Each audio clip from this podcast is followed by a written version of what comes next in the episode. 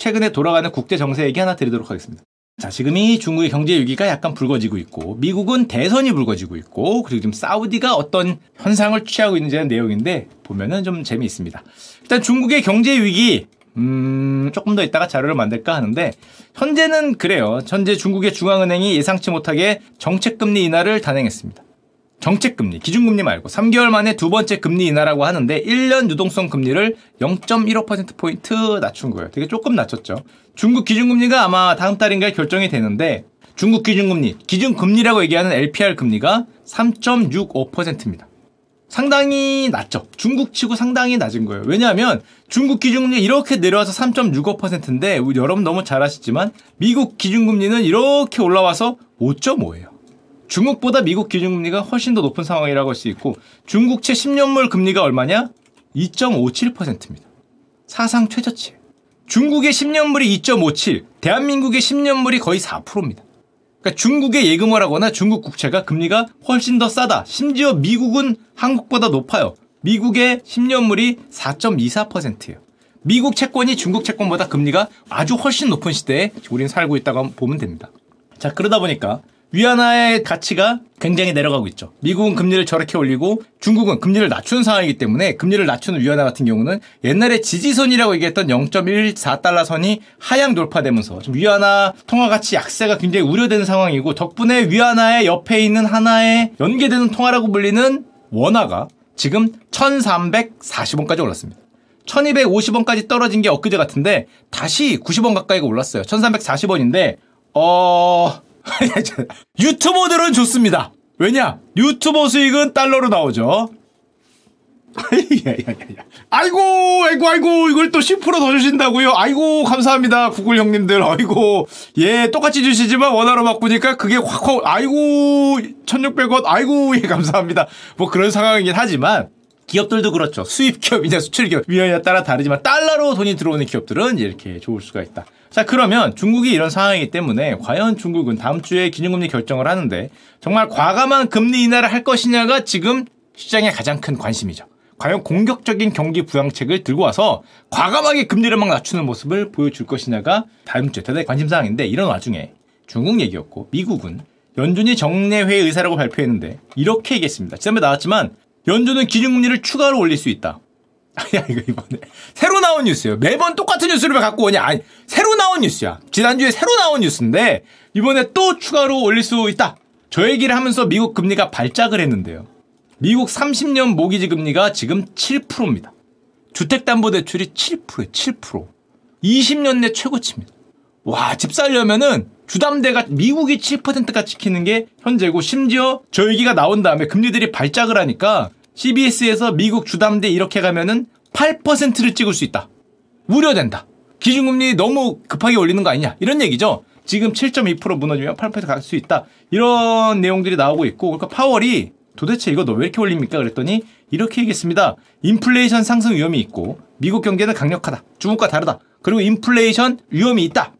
그럼 왜 인플레이션 상승 위험을 얘기하냐? 당연하겠지만 보면 요즘에 아시는 분 아시지만 유가가 심상치 않습니다. 한때 70불까지 이렇게 내려왔다고 생각했는데 요즘에 반등을 해서 올라가서 85달러 근처까지 갔다가 지금 80달러 왔다 갔다 하고 있죠. 심지어 추세가 상승해요. 얼마나 더 오를지 모르는 상황이죠. 물론 이렇게 생각할 수 있습니다. 유가가 이런 상황에서 어떻게 오를 수 있냐? 중국 경제 어려워. 수요가 약해. 미국 기준금리 인상에 달러가 강해. 유가는 달러 표시인데 달러가 강하면 유가가 낮아야지. 어떻게 달러가 강한데 유가가 오를 수 있냐? 수요가 분명히 안 좋은데 어떻게 오를 수 있지?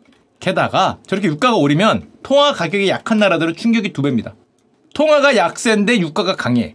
여기서도 깨지고 여기서도 깨지죠. 원달러가 1340원에 갔는데 유가가 올라.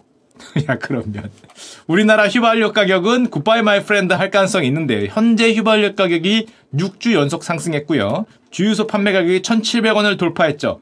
어, 잠깐 딴 얘기지만 산업통상자원부는 긴급 석유시장 점검회의를 개최하고 있습니다. 가격 인상을 자제해달라. 현재 그런 상황이죠. 자, 그러면 간단하게 얘기해서 수요가 이렇게 어려운데 유가가 왜 오르냐? 왜 오르겠습니까? 당연히 수요가 어렵지만 공급을 줄이기 때문에. 사우디가 원유 생산량을 거의 200만 배럴을 감축했습니다. 짧은 시간에. 쫙.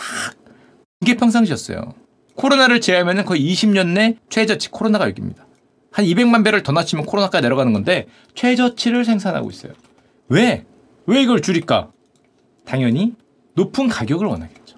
사우디는 파는 나라니까 가격이 높으면 좋아. 고유가를 원해요. 왜 사우디가 고유가를 원하냐? 뭐 너무 잘 아시죠? 요즘에 사우디가 뭐 합니까? 어, 야, 이거.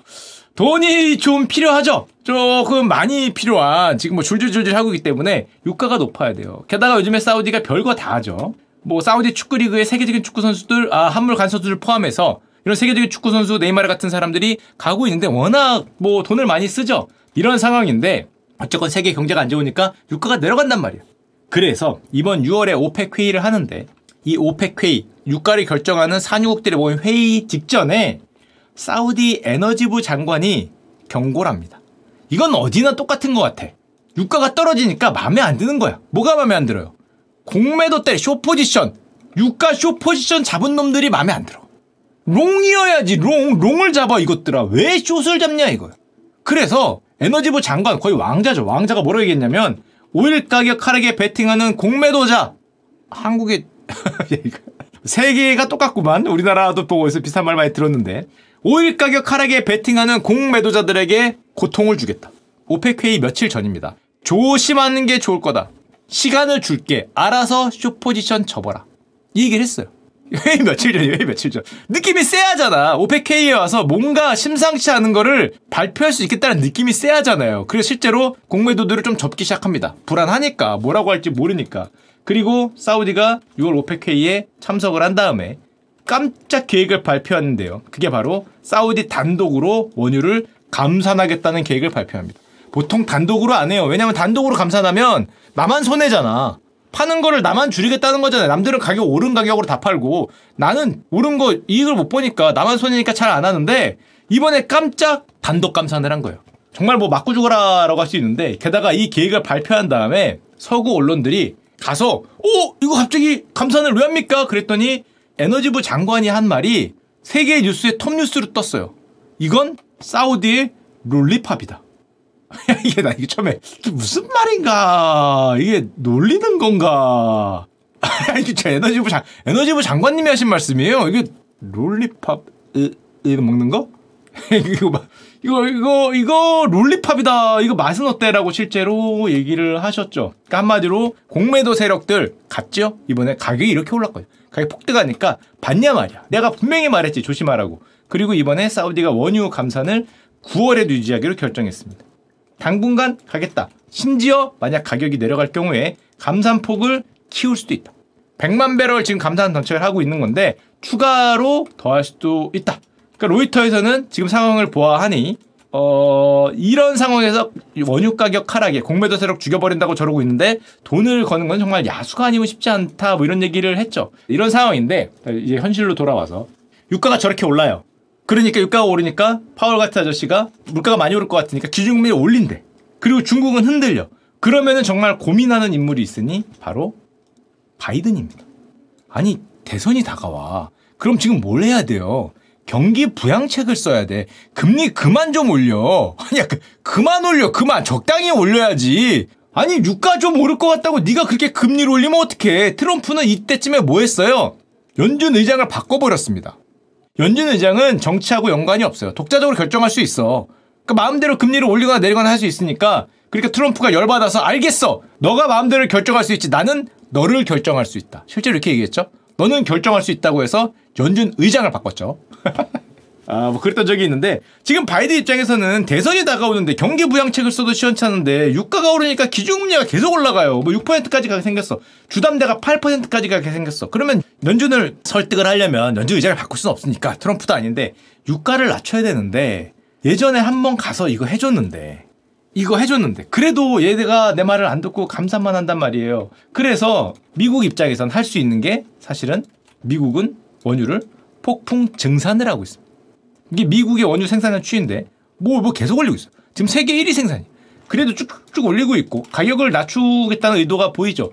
미국 같은 경우에는 전략 비축이라고 우리가 알고 있는 어떤 전시나 이렇게 급박한 때를 위해서 이 석유를 비축하고 있는데 굉장히 많이 썼습니다. 절반 가까이를 방출했고 그러니까 지금 상황을 보면 사우디는 롤리팝을 외치면서 유가를 올리고 있고 한쪽은 경제 부양을 해야 돼서 대선이 걸려 있는 이런 상황인데 요 롤리팝을 외치는 우리 사우디 왕세자 같은 경우에는 시진핑이나 뭐 트럼프하고 굉장히 친하죠.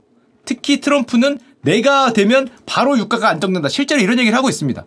바이든이어서 유가를 못 내리는 거야. 내가 되면 바로 안정이지. 우리 사이 장난 아니거든. 요런 얘기를 하고 있으니까 굉장히 바이든 입장에서는 지금 급한 상황이라고 할 수 있는데 그래서 얼마 전에 6월 달에 블링컨이 가서 사우디를 갔습니다. 자, 지금부터가 이제 얘기가 시작됩니다. 사우디로 보냈어요. 근데 문제는 작년에 중간 선거 직전에 사우디가 감산을 했어요. 그때 바이든이 엄청 화를 냈습니다. 기억나죠? 슈컬리에 나왔어요. 왜 이런 민감한 시기에 원유 생산을 감축하냐. 지금 나 떨어뜨리려는 거지. 너 트럼프 밀고 있는 거지. 너희에게 뜨거운 결과를 보여주겠다. 결과로 말을 하겠다. 이런 말을 했어요. 사우디를 어떻게 보면 협박을 한 거죠. 그때 사우디는 반대로 워싱턴에 우리가 중대한 경제적 결과를 가져다 주겠다. 라고 얘기를 하면서 중국과 손을 잡는 듯한 모습을 보여줬죠. 미국과 관계를 정리하고 다른 곳으로 갈 수도 있다.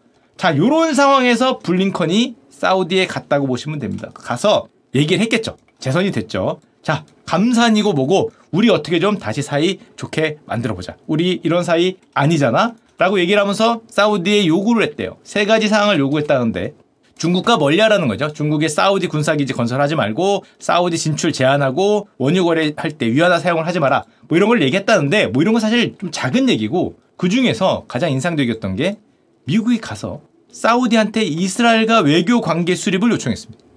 했다고 해요. 사우디는 이스라엘과 사실 어떻게 보면 원수까지는 아니더라도 당연히 사이가 안 좋은데 여기는 탄압하고 있는 쪽이니까 왜냐하면 얼마 전에 신문에서 보신 분들 알겠지만 중국이 이란과 사우디 사이를 중재했습니다. 이란도 적이고 미국 입장에 중국도 적인데 자신들의 친구를 이쪽으로 끌어들이려는 그런 모습을 보이고 있죠. 그러니까 한마디로 미국 입장에서는 그쪽에서 놀지 말고 우리 쪽으로 와라. 사우디하고 이스라엘과 이렇게 셋이서 외교 관계를 어떻게 해보자. 이런 요청이라고 할 수 있는데 이거를 갑자기 왜 하냐? 미국 신문에서는 이렇게 얘기하고 있습니다. 선거를 앞둔 바이든에게 만약에 성공을 시킨다면 사우디와 이스라엘이 수교하는 데 성공을 시킨다면 아주 큰 업적이 될 수 있고 이것은 한마디로 사우디가 아랍 국가 최초로 이스라엘과 수교하면서 바이든의 큰 업적이 되니까 대선에 큰 힘을 댈 수 있고 바이든은 그걸 하기로 결정했다라고 하는 게 요즘에 미국 언론이 미는 건데 근데 문제는 사우디가 미국의 이런 입장을 아니까 어떤 입장을 취하냐 이렇게 얘기를 했습니다. 이게 사우디의 요구인데요. 이게 오늘의 주제입니다. 사우디가 이렇게 요구했습니다. 미국과 사우디의 군사 안보 수준을 나토 수준으로 올리는 안보 협정을 체결해달라. 1번. 2번. 사드를 포함한 실제로 얘기했습니다. 사드를 포함한 미국의 첨단 무기를 사우디에 수출해달라. 그리고 3번. 사우디의 민간 핵 개발에 대해서 미국이 용인해달라. 아, 센데. 어허, 특히 이 핵 개발을 용인해달라는 게 핵 프로그램 구축에 대한 지원을 요청했다. 민간 에너지 프로그램 당연하고 우라늄 농축에 대한 미국의 동의를 원하고 있다. 어, 우라늄 농축은 주로 여러분들이 생각하시는 뉴클리어 웨펀에 쓰이는 건데, 자, 그러다 보니까 이 아랍 쪽에서는, 아니, 핵을 적당히 해야지. 말이 민간용이지. 이거 농축하면 군사용으로 갈 수 있잖아. 사우디 에너지 목적의 원전에 만족하지 않고 우라늄 농축 프로그램에 관심이 있다고 하는데 만약에 이란도 지금 우라늄 농축하다가 미국의 제재를 받아갖고 저러고 있는데 뭐 핵무기를 갖고 있냐 안 갖고 있냐 이런 얘기를 하죠. 만약에 사우디가 핵무기를 가진다면 이거는 뭐 완전히 뭐 중동이 안 그래도 난린데 아랍이 안 그래도 난린데 판도라의 상자를 여는 걸 수도 있다. 그러니까 사우디 외무장관이 이렇게 얘기를 했습니다. 그래? 그럼 싫으면 말든가. 알겠어. 우리가 민간 핵 개발하고 있는 건 비밀이 아니야. 그냥 미국한테 참여달라고 얘기했을 뿐이야. 싫으면 말어. 그리고 한 말이 있죠. 그게 아래 말이에요. 입찰을 원하는 다른 국가도 있다. 아, 얘들 장사 잘하는데? 오, 오 누군지 알 것 같아. 오, 그거 니들이 안 도와줘도 다른 국가도 있는데 니가 싫은 말아? 싫은 말아. 뭐 아까 뭐 상국이 뭐 어쩌 우리 쪽으로 오라고? 아, 아까 다시 한번 보여드릴까요? 약간 미국이 했던 게 그쪽과 놀지 말고 우리 쪽으로 와라. 그러면 핵 개발해줄 아 싫으면 싫으면 다른 팀도 있음 다른 팀도 있음 아 걱정하지 마 입찰을 원하는 다른 국가도 있다. 예 물론 중의적인 뜻이 있습니다. 여기서 입찰이라는 게 어, 이 국가의 비딩을 얘기할 수도 있지만 지금 사우디가 원전을 만들려 그러죠. 원전의 우선 사업자를 선정하고 있습니다. 사실 갖고 온 또 결정적인 이유가 이거예요. 이거에 따라서 원전 우선 사업자를 12월인가 선정하게 돼 있어요. 알려진 경쟁자는 두 나라입니다. 오른쪽은 중국이고 왼쪽은 한국이에요. 사우디가 만약에 오른쪽을 선택했다. 어, 미국 입장에서는 방금 전에 이제 그런 게 있는 거죠. 아, 니들이 안 해줄 놈 말고 뭐 쟤네가 해준대. 뭐 이게 되는 거고 사우디가 한국을 선택했다.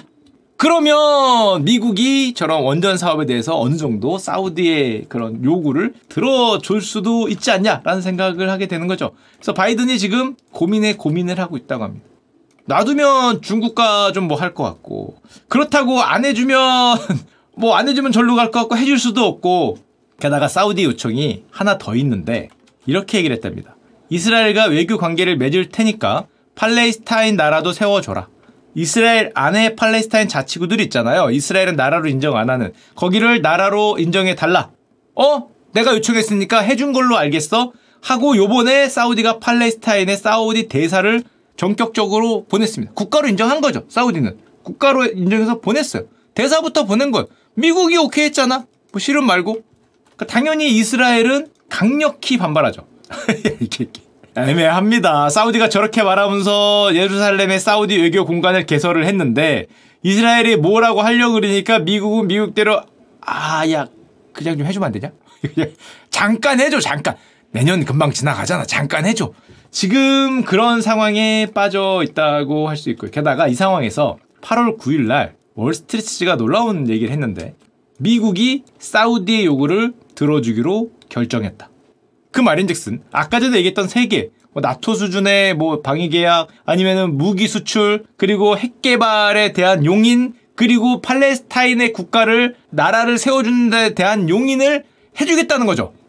이게 기사로 떠서 이스라엘이 깜짝 놀래고 막 뭐라고 얘기를 하면서 진짜 이걸 해줄 거냐라고 중동이 한번 뒤집어 적이 있는데 존 커비가 나서서 보도가 아직 잘못됐다. 근데 가능성은 있다. 가능성은 있지만 아직 우리는 합의를 하지 않았다라고 얘기를 하고 있습니다. 자, 그걸 보면 어 개인적으로 그 생각이 들죠. 대단하다. 대단하다. 약간 사우디에서 원유라는 게 진짜 어떤 건지 사우디가 가만히 가운데 있다가 미국 경제가 저렇게 뭐 어려움을 겪는 것도 별로 아닌데 대선 앞에 두고 유가 올라가고 막 기준금리 막 이러면서 경제가 이러니까 뭐 싫으면 싫으면 이쪽 갈게. 그러니까 뭐 어쩔 줄 몰라 하면서 지금 가운데서 진짜 꽃놀이패 잡듯이 양쪽으로 이걸 하면서 자신들이 원하는 거 지금 네 가지나 요구했죠. 그 네 가지를 완성시키기 직전의 모습 같기도 하고 어느 정도는 그런 모습을 보이고 있으니까 대단한 모습이 아닌가. 뭐 정말 의도된 거라면은 사우디의 외교 능력이 대단하다. 대단하다. 이 사이를 그걸 또 그 짧은 사이를 중국과 미국 사이를 파고들어서 그 저울질을 하고 있는 게 어, 요즘의 이제 사우디의 모습과 요즘의 유가라고 할 수 있습니다.